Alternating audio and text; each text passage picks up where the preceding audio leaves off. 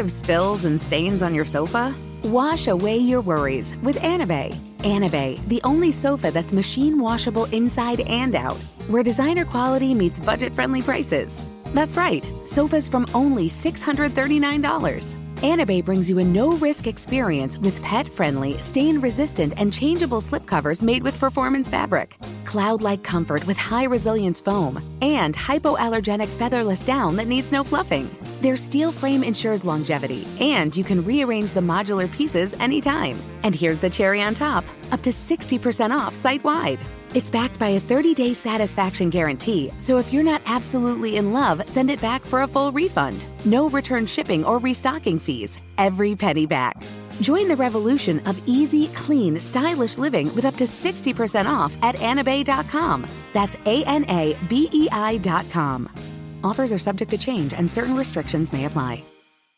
Discover FX's Shogun, the official podcast, available now. Every legend begins with a story. Listen and explore episode by episode this story of war, passion, and power set in feudal Japan. Join host Emily Yoshida each week with the creators, cast, and crew in this exclusive companion podcast. They dive deep into the twists and turns of the plot, go behind the scenes, and explore the real life history that informed the limited series based on James Clavell's best selling novel. Search FX's Shogun wherever you listen to podcasts. I'm Tracy from Stuff You Missed in History class. Are you a small business owner or even someone who dreams of entrepreneurship? Then check out season two of Mind the Business Small Business Success Stories from iHeart Podcasts and Intuit QuickBooks. Join hosts Austin Hankwitz and Janice Torres as they interview entrepreneurs sharing insights around starting and nurturing a small business. You won't want to miss these inspiring stories of entrepreneurship and discovering ways to business differently so you can too. Happy Saturday. We talked about the Mughal Empire and the British East India Company in our recent episodes on Dean Mahomed, and that reminded me of our previous episode on pirate Henry Every, who carried out a raid on a Mughal Empire convoy in 1695. At the time, the Mughal emperor was Aurangzeb, who also came up in our episodes on Dean Mahomed, so that is today's Saturday Classic. This originally came out May 9th, 2018, so enjoy. Welcome to Stuff You Missed in History Class, a production of iHeartRadio.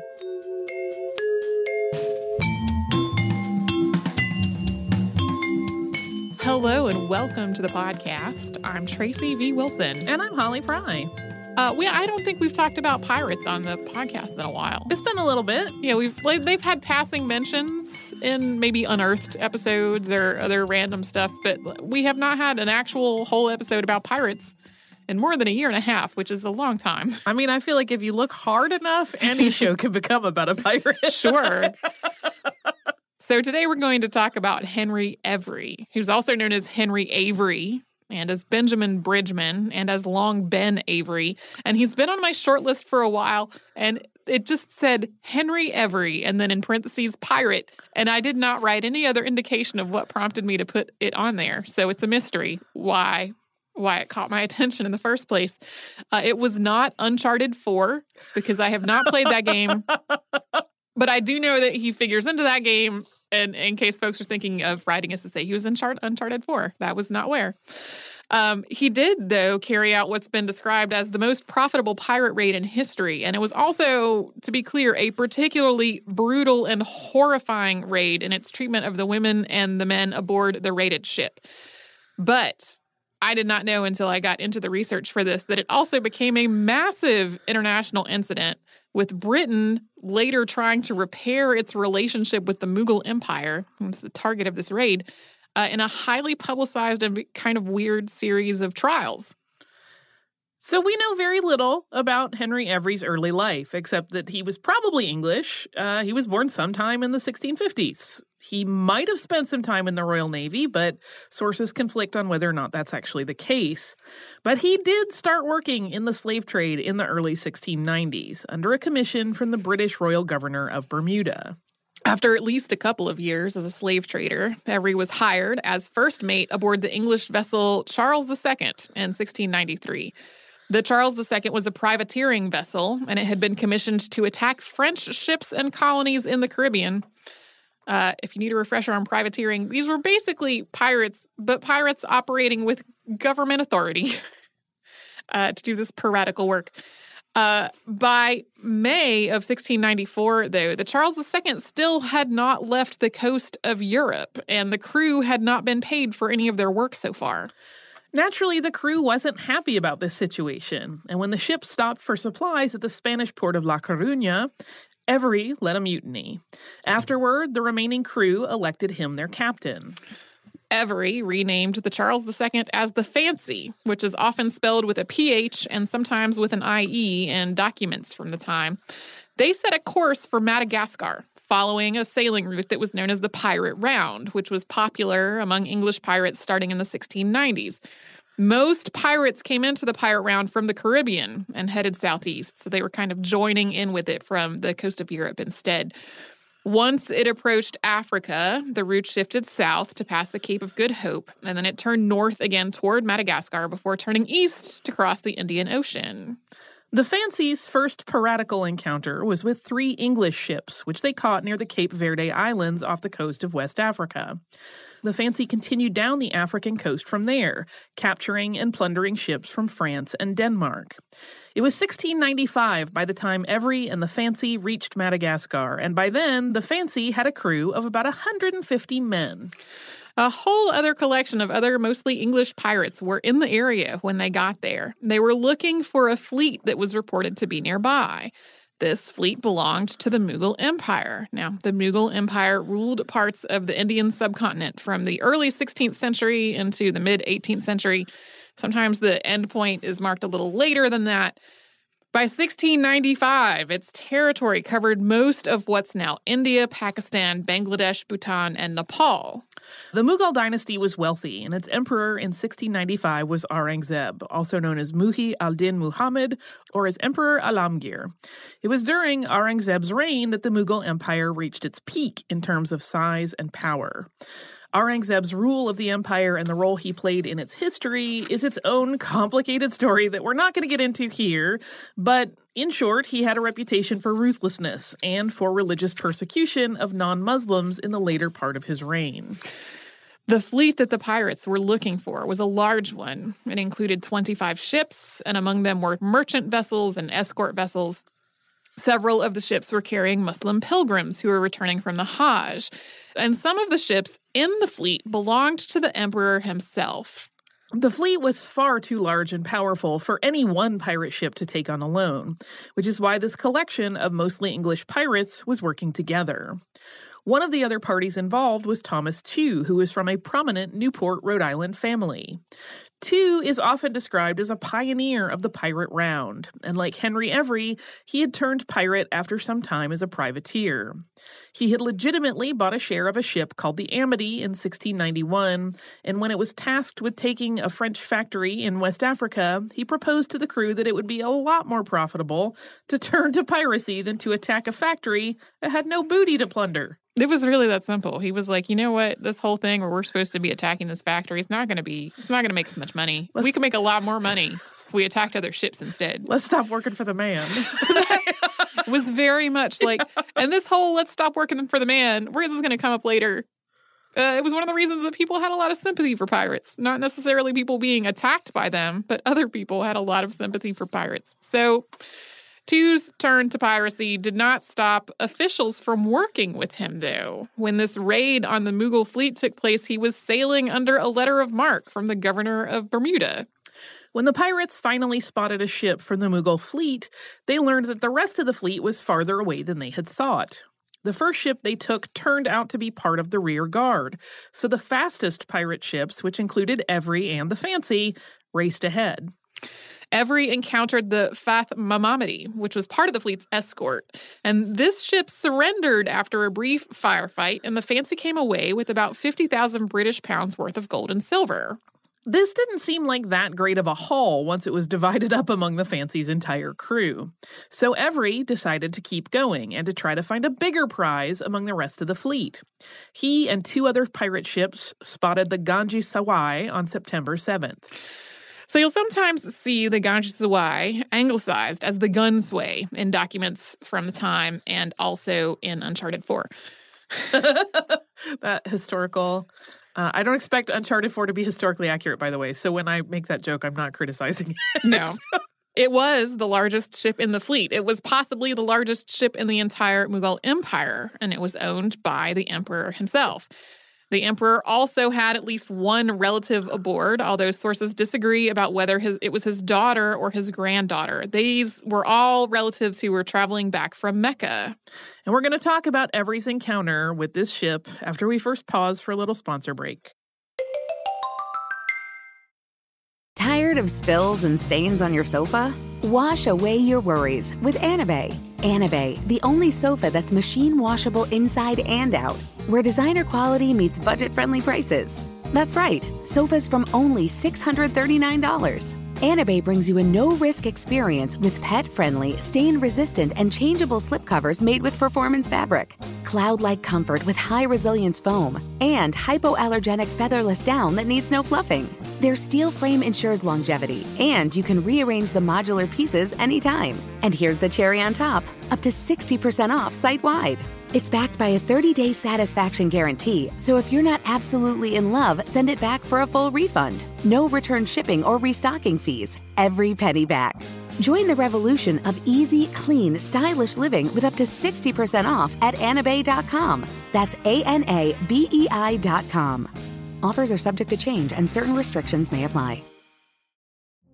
Witness the dawning of a new era in automotive luxury with a reveal unlike any other as Infiniti presents a new chapter in luxury, the premiere of the all new 2025 Infiniti QX80. Join us March 20th live from the edge at Hudson Yards in New York City, featuring an unforgettable performance by Grammy and Academy Award winning singer, songwriter, and composer, John Batiste. The all new Infiniti QX80 is unlike any luxury SUV you've ever seen. Smart enough to anticipate your needs even before you do. Every line, curve, and detail was thoughtfully crafted so everything for every passenger feels just right. Don't miss it. Mark your calendars and be the first to see it March 20th at 7 p.m. Eastern, only on iHeartRadio's YouTube channel. Save the date at new-QX80.com. 2025 QX80 coming this summer. I'm Tracy V. Wilson from Stuff You Missed in History class. Did you know small businesses make up 99.9% of all businesses in the United States? The world is powered by entrepreneurs, and if you're a small business owner or even someone dreaming of starting your own business, then you'll want to check out season two of Mind the Business Small Business Success Stories from Ruby Studio, from iHeartMedia, and Intuit QuickBooks. And every episode, hosts Austin Hankwitz and Janice Torres talk to entrepreneurs about how they've grown from the the lessons of launching and nurturing a small business and how they have found success being their own boss. From the excitement of first starting out to finding the right tools and resources to process invoices and payments like QuickBooks Money, you won't want to miss these inspiring stories of entrepreneurship and discovering ways to business differently so you can too. And if you're a small business owner or even someone dreaming of starting your own business, then you'll want to check out season two of Mind the Business Small Business Success Stories from Ruby Studio, from iHeartMedia, and Intuit QuickBooks.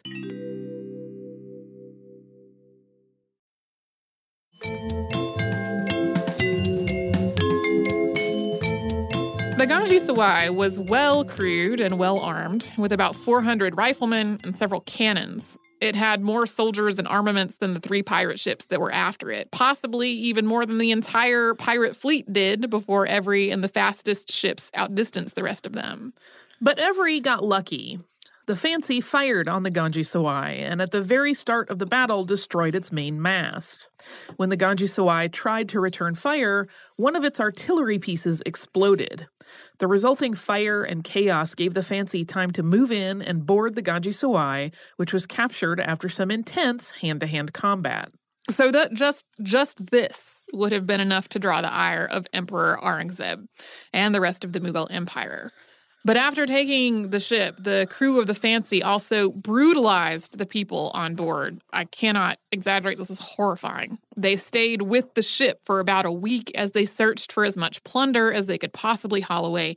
During that week, the pirates tortured the men aboard to try to get information about where their valuables were. They also assaulted and raped many of the women aboard. A British colonial agent for the Mughal emperor reported that several women aboard the ship took their own lives rather than be raped. Once the crew of the Fancy finally left the Ganj-i-Sawai, they had taken on an immense haul of gold, silver, and jewels. It had an estimated worth of 325,000 to 600,000 British pounds at the time, which would be well into the millions today. And then they followed the pirate round back to the Caribbean, where they headed for New Providence Island in the Bahamas, which is home to the Bahamian capital of Nassau. They'd heard from other pirates that its governor, Cadwallader Jones, would be sympathetic. When they got to New Providence Island in March of 1696, though, Jones was no longer the governor. The new governor was Nicholas Trott, and like its predecessor, fortunately for these pirates, he was very willing to look the other way if the price was right. So Every bribed Trott to make them welcome on the island, and otherwise they didn't really advertise who they were or what they had done. They masqueraded as slave traders, and they traded the fancy for a load of ivory. Trott might have been a little less willing to deal with Every if he had known what the pirates had done, or if he had any idea that he was now caught up in an international incident. But he almost certainly didn't. Word reached the Mughal Empire long before it reached Britain or any of its colonies what had happened. The Ganj-i-Sawai struggled into harbor at Surat without most of its cargo and several of its former passengers about a week after the pirate attack. So people in the empire were outraged when they learned what Every and the other pirates had done.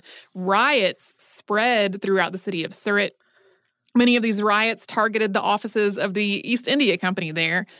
A mob tried to break in and kill the 40 or so EIC agents who were working inside, but the governor, Etemad Khan, intervened and stopped them.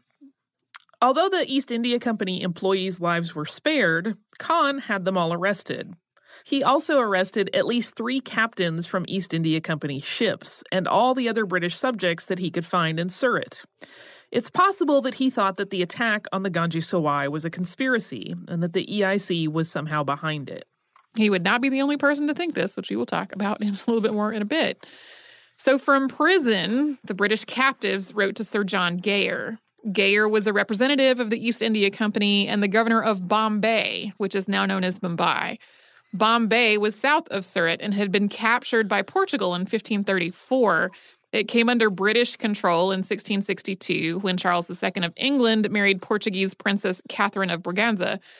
The East India Company was renting it from the monarch and had built its Indian headquarters there. That came up in our tea episode as well. It did. You could do a little Venn diagram of the overlapping stuff of this episode and that one. Gayer wrote to the Lords of Trade, saying that British subjects had been clapped in irons and were being imprisoned in rooms with boarded up windows. He also reported that one English man had died of injuries he sustained in the initial melee. So it took a long time for messages to get anywhere at this point in history, and it would be months before Gayer's communication actually got to London.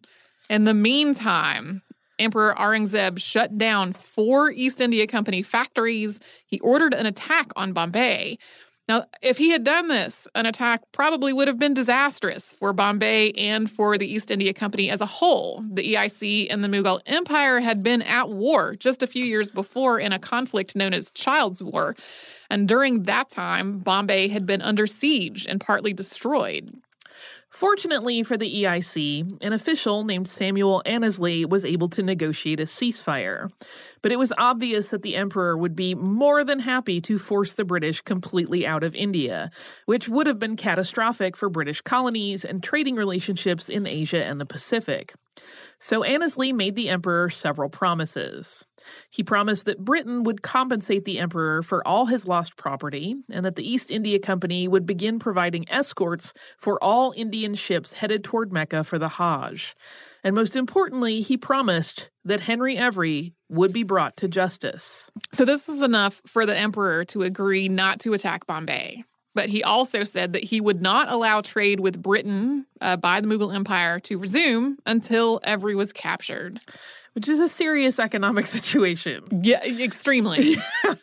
uh, Sir John Gayer's letter detailing Henry Every's attack on the Mughal fleets, the riots, and the arrests of British subjects in Surat finally reached London in December of 1695.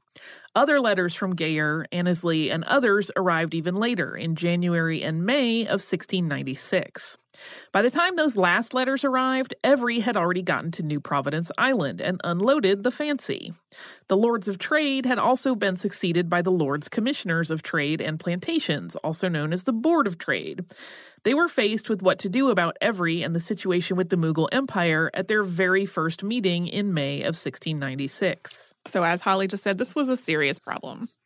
It was more than just the fact that Henry Every had attacked a ship belonging to the Mughal emperor, or that he and his men had plundered the ship and brutalized its passengers and the crew. It was also that Emperor Aurangzeb was well convinced that England was a nation of pirates, and histories from the time reflect that belief. In the early 18th century, Persian historian Kafi Khan wrote that the East India Company's holdings in Bombay were insignificant, and that, quote, the source of the remaining unstable income of the English is the plunder and capture of the ships going to the house of God. At intervals of one to two years, they attack these ships, not at the time when loaded with grains they proceed to Mecca and Jeddah, but when they return, bringing gold, silver, Ibrahimis, and rials. And there was some truth to the emperor's belief that England was a nation of pirates.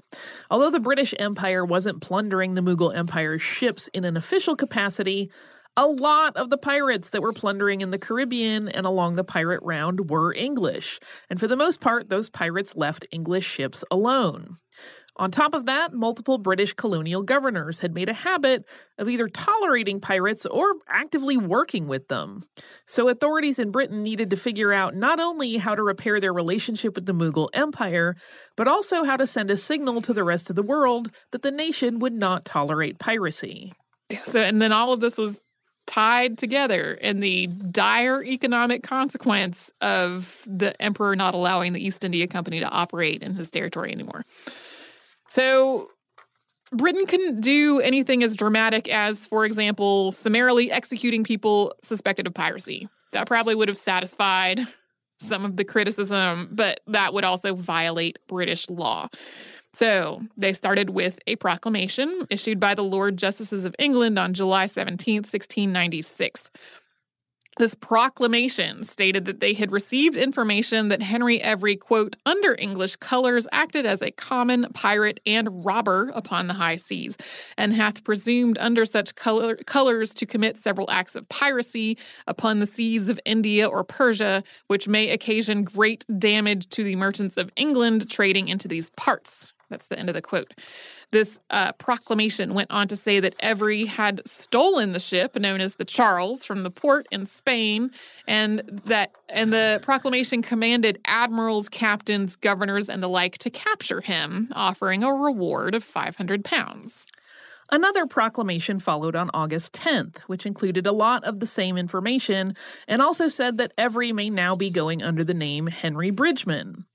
The second proclamation named a number of other alleged pirates as well, and it said that the men may have left the Caribbean and come to Ireland.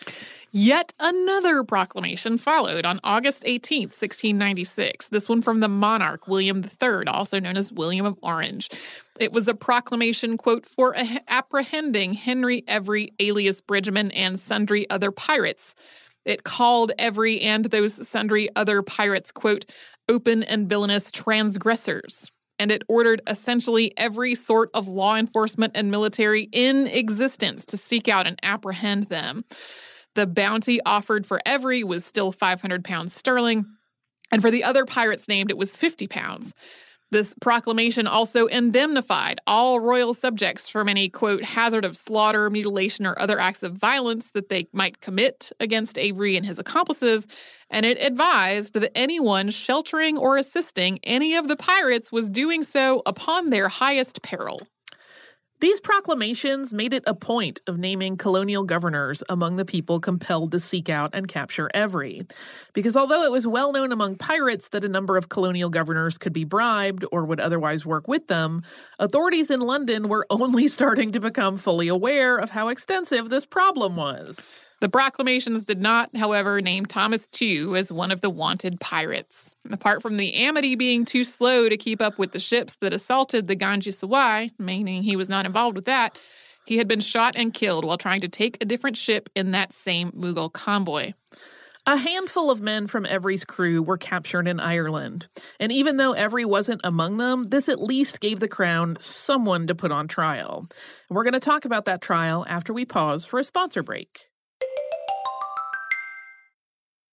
Tired of spills and stains on your sofa? Wash away your worries with Anabei. Anabei, the only sofa that's machine washable inside and out, where designer quality meets budget friendly prices. That's right, sofas from only $639. Anabei brings you a no risk experience with pet friendly, stain resistant, and changeable slipcovers made with performance fabric, cloud like comfort with high resilience foam, and hypoallergenic featherless down that needs no fluffing. Their steel frame ensures longevity, and you can rearrange the modular pieces anytime. And here's the cherry on top up to 60% off site wide.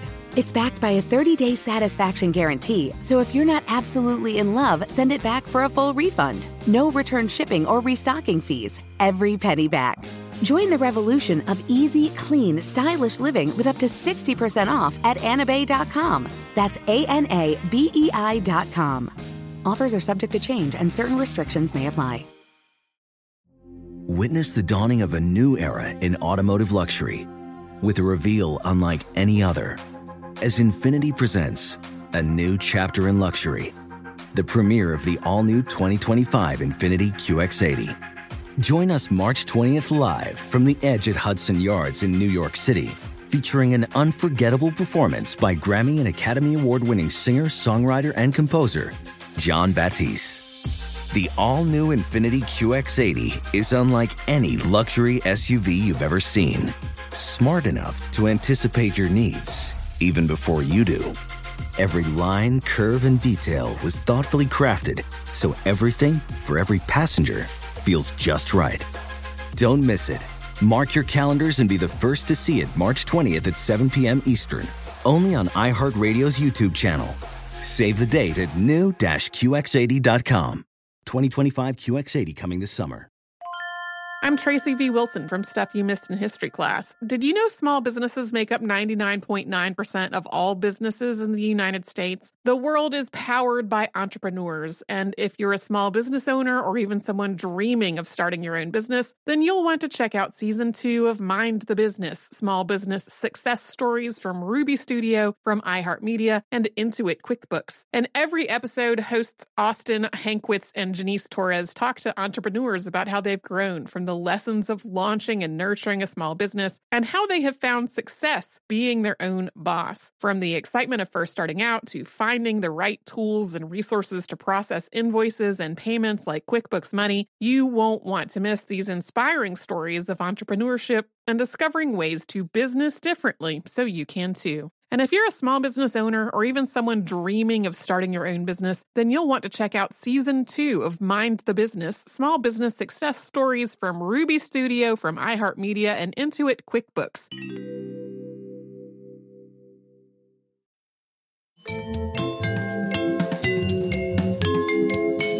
Henry Every's captured crew members were tried at the Central Criminal Court, aka the Old Bailey, in October of 1696, and this trial was weird. Number one, even though it was being tried at the Old Bailey, which is a place that has come up before when we've been talking about criminal activity in Britain during this point, it wasn't being tried under English common law. It was being tried under the jurisdiction of the Admiralty. And this was because common law didn't really cover nautical piracy. Number two, the reason they decided to hold a trial under the jurisdiction of the Admiralty at the Old Bailey rather than through the Admiralty Court was so that the British citizenry would have the same access to the proceedings as they would for any other criminal matter. Since part of the purpose was to send a message that the British Empire would not tolerate piracy, they needed public proceedings and public interest, not a closed door session of the Admiralty Court. They also needed the Mughal Emperor to hear all of the details of the conviction and execution of the pirates. Even with the Admiralty's involvement, though, everything was operating a lot like any other trial at the Old Bailey. The prosecutors were all legal professionals, but the defendants were all on their own in terms of representation. The trial opened on October 19th, and Henry Every was named in the indictment even though he was still at large. Two witnesses who were former members of Every's crew provided extensive detail about the incident. But the questioning also went well beyond just what had happened with the Mughal fleet. This trial was an opportunity for authorities to learn more about the practice of piracy, and a lot of the testimony was more about that than about the Ganj-i-Sawai. It was basically like they said, okay, you know what would be great is if we could get a a better handle on what all's going on with these pirates. So let's try to establish a whole narrative of the pirate situation rather than just investigating this one thing. So, this testimony demonstrated unequivocally that the men on trial had all committed piracy. But when the jury returned a verdict, they acquitted all of them. That didn't go how they were hoping. Nope, not at all. This was a problem, and it was a complete shock to the various authorities involved. On top of failing to deliver a guilty verdict to try to satisfy the Mughal emperor, the proceedings also publicly aired a lot of evidence that multiple British colonial governors were actively working with and harboring pirates. So, this whole carefully choreographed trial at the Old Bailey, just something of a PR move, had done the opposite of what it was supposed to do. It did not send the message that Britain wouldn't tolerate pirates. It created a public record that, in fact, they did. It was also a good example of how the people responsible for this proceeding were pretty out of touch with the ordinary British citizenry. Basically, people really liked pirates. Some of this was because of privateers like Sir Francis Drake and Sir Henry Morgan, who had official and unofficial support of the crown in their harassment and plundering of Spanish ships and colonies. Spain considered both of these men to be pirates, but in Britain, both of them had been knighted Drake by Queen Elizabeth I and Morgan by King Charles II. In the public eye, they had set an example of pirates as noble patriots who only targeted Britain's enemies. But it wasn't just about people like Drake and Morgan. Henry Every himself had also become a folk hero. Not long after he commandeered the Charles II, someone had written a broadside ballad about it, first published by Theophilus Lewis in 1694. The ballad was framed as something that Every had written himself and then sent back to shore with one of the mutineers. That is certainly a fanciful fabrication, but the details in the ballad are close enough to the historical record that it's likely that whoever wrote the ballad heard about the mutiny from someone who was actually there. This ballad was not obscure. Some of the wives of sailors aboard the Charles II had filed a complaint against James Houblon, the merchant who owned the ship. This was way back before it was turned into a pirate ship. They claimed that he was traitorously enslaving their husbands. And in the case that came up before the Privy Council on August 16th of 1694, Houblon submitted a copy of this broadside ballad as part of the documents in his defense. Like this was not a thing nobody had ever heard of. People were singing the song a lot. It was also a pretty clear sign of how popular opinion viewed Henry Every. In a 1694 printing, it's titled A Copy of Verses Composed by Captain Henry Every, lately gone to sea to seek his fortune. And it starts Come, all you brave boys whose courage is bold. Will you venture with me? I'll glut you with gold. Make haste unto Corona, a ship you will find. That's called the Fancy, will pleasure your mind. Captain Every is in her and calls her his own. He will box her about, boys, before he is done. French, Spaniard, and Portuguese, the heathen likewise. He has made a war with them until that he dies. After 10 more verses of very high spirited promises of all the far off places that Every plans to see and plunder if necessary, it ends, quote, now, this is the course I intend for to steer, my false hearted nation. To you I declare I have done thee no wrong. Thou must me forgive. The sword shall maintain me as long as I live. So, with all that in mind, in hindsight, it is not really all that surprising that the jury acquitted Every's crew members. They were pirates, and in the public eye, pirates were somewhere on a spectrum between folk hero and noble patriot there's also some romanticism in the whole thing, I uh-huh. imagine. Uh, the jury also was not particularly sympathetic to the Mughal emperor, who was a Muslim foreigner on the other side of the world. So, the Admiralty, the British East India Company, and the British government were all terrified that the Emperor was going to learn about the pirates' acquittal and that it would just confirm his suspicion that England was a nation of pirates. So, they turned to Sir Charles Hedges, Chief Justice of the High Court of the Admiralty, to arrange another trial on a second set of charges, this time relating to the mutiny aboard the Charles II rather than the attack on the Mughal fleet. This was great because it would allow them to try the men again, but it was not ideal because the emperor definitely wasn't going to be satisfied with a conviction for mere mutiny of which he was not the victim. So, in this second trial, the prosecution, again in a very carefully choreographed proceeding, tried to establish the legal idea that mutiny was theft and that theft on the high seas was piracy, so therefore mutiny was piracy. But that the men were being tried for mutiny, not piracy, so this was not an issue of double jeopardy. This was some mental gymnastics, and it's even reflected in the official court record from this second trial, which ends the summation of the previous trial with, quote, the jury, contrary to the expectation of the court, brought in all prisoners not guilty, whereupon the session was adjourned to Saturday, the 31st of October, and the prisoners were committed upon a new warrant for several other piracies. In the second trial, the prosecution talked to the jury a lot about how bad piracy was and how Britain looked to the rest of the world in that moment. Chief Justice Hedges also described what would happen if the pirates were acquitted once again. Quote, the barbarous nations will reproach us as being a harbor, receptacle, and a nest of pirates, and our friends will wonder to hear that the enemies of merchants and of mankind should find a sanctuary in this ancient place of trade. Nay, we ourselves cannot but confess that all kingdoms and countries who have suffered by English pirates may, for want of redress in the ordinary course, have the pretense of justice, and the color of the laws of nations to justify their making reprisals upon our merchants, wheresoever they shall meet them upon the seas. In case you missed it, the Chief Justice just called the Mughal Empire a barbarous nation in court. Uh, and even after this whole speech that was clearly designed to sway the jury, he went on to say that he was, in fact, not trying to sway the jury. so uh, this time, the jury convicted all of the men, and they were all hanged on November 15th, 1696. And with that done, and with a lot of reparations paid, the emperor of the Mughal Empire reluctantly allowed the East India Company to resume its activities in his territory. The proceedings of the trials were collected and printed at Seven Stars of Ludgate Street, which was owned by one of London's largest printers and booksellers, the Everinghams.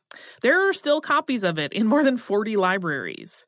Although it was very widely distributed and widely read, it did not really shift public opinion on Henry Every, or in fact, of pirates in general. Having this thing printed and widely distributed was part of the plan from the beginning. They were like, okay, we're going to have this trial. It's going to be a very public trial. They're going to totally condemn all of these pirates. And then we're going to print all of the stuff from the trial so that everyone can read it whenever they want. It didn't it didn't really go quite as planned. Instead of everybody deciding that Henry Every was a terrible, notorious pirate that had, you know, brutalized a whole lot of people on a ship that he had raided, he continued to be the hero in a number of works of fiction.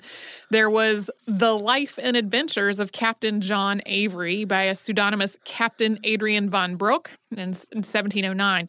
1713 saw the play The Successful Pirate, written by Charles Johnson and performed in London for several years. The King of Pirates being an account of famous enterprises of Captain Avery, the mock king of Madagascar, with his rambles and piracies, wherein all the sham accounts formerly published of him are detected, was written in 1719. It's often attributed to Daniel Defoe. Snappy title. Uh, Every is also, unsurprisingly, a prominent feature in A General History of Pirates, which came out in 1724 under the name Captain Charles Johnson, but is also often attributed to either Daniel Defoe or Nathaniel Mist. This colossally popular book on pirates is cited in many biographies and histories, but it is definitely not an authoritative work of nonfiction. We talk a little bit more about it in our past episode on Anne Bonny and Mary Read. Henry Avery is the first pirate that's discussed in it. And that ballad that we talked about and, and read parts of earlier survived through oral folk singing for more than 200 years. I mean, there were print copies of it still. You can still find very old copies of that original broadside, but the way that people were passing it was by singing for 200 years. In spite of an international manhunt, Henry Every was never seen again. No one knows exactly what happened to him. Most of these works of fiction contend that he married the Mughal emperor's daughter and established his own kingdom in Madagascar. It's more likely that he made his way back to England to try to hide himself from that international manhunt and died there in poverty. And Britain's very public announcements of a crackdown on piracy didn't have that much of an effect on piracy either. The golden age of piracy, which this incident happened kind of in the middle of, continued on for more than 30 years. And this was also a temporary blip in the East India Company's activities in what's now India. The EIC went on to seize huge amounts of territory on the Indian subcontinent, and it operated until 1874 a bunch of those later events have come up in other podcasts on the show, most recently, and our one about the East India Company stealing tea secrets from China to then grow the tea in India. Oh, East India Company. Yeah. You're I, in the middle of a lot of problems. a lot, a lot of problems. When I started this whole thing uh, with the idea of, oh, we'll do a pirate, we haven't talked about a pirate in a while. I was not expecting a weird, convoluted uh, legal PR move to be in the third act of the show. Yeah, that's kind of the best part yeah. of the story. I mean, the whole it's tragic because I I want to acknowledge that horrible things were done. Right. But I love the idea that they cooked up this whole thing, not thinking for a minute that people would behave counter to how they anticipated. Right. Like there was no plan B there. They were totally like, it was we're gonna yeah. we're gonna convict these pirates and the jury was it's like, "It's going to be super no, you're public, you guys."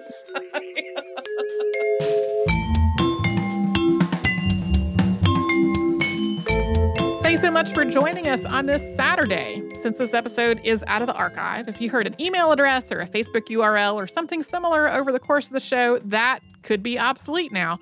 Our current email address is historypodcast at iheartradio.com. You can find us all over social media at Missed in History. And you can subscribe to our show on Apple Podcasts, Google Podcasts, the iHeartRadio app, and wherever else you listen to podcasts. Stuff You Missed in History Class is a production of iHeartRadio. For more podcasts from iHeartRadio, visit the iHeartRadio app, Apple Podcasts, or wherever you listen to your favorite shows. Infiniti presents a new chapter in luxury, the premiere of the all new 2025 Infiniti QX80, live March 20th from the edge at Hudson Yards in New York City, featuring a performance by John Batiste. The all new 2025 Infiniti QX80 is an SUV designed to help every passenger feel just right. Be the first to see it March 20th at 7 p.m. Eastern, only on iHeartRadio's YouTube channel. Save the date at new-QX80.com. Don't miss it. 2025 QX80 coming this summer. Hey Sarah, I loved that spring break vlog you posted on Zigazoo. OMG, you watched it? Yeah, it was so cool. I think you're so talented. Social media is only positive with Zigazoo, the world's largest and safest social media network for kids. In Zigazoo, all community members are verified kids just like yours, and all content is fully human moderated. Try out Zigazoo this spring break. Download the Zigazoo app today. There's plenty to celebrate in March and. Ex-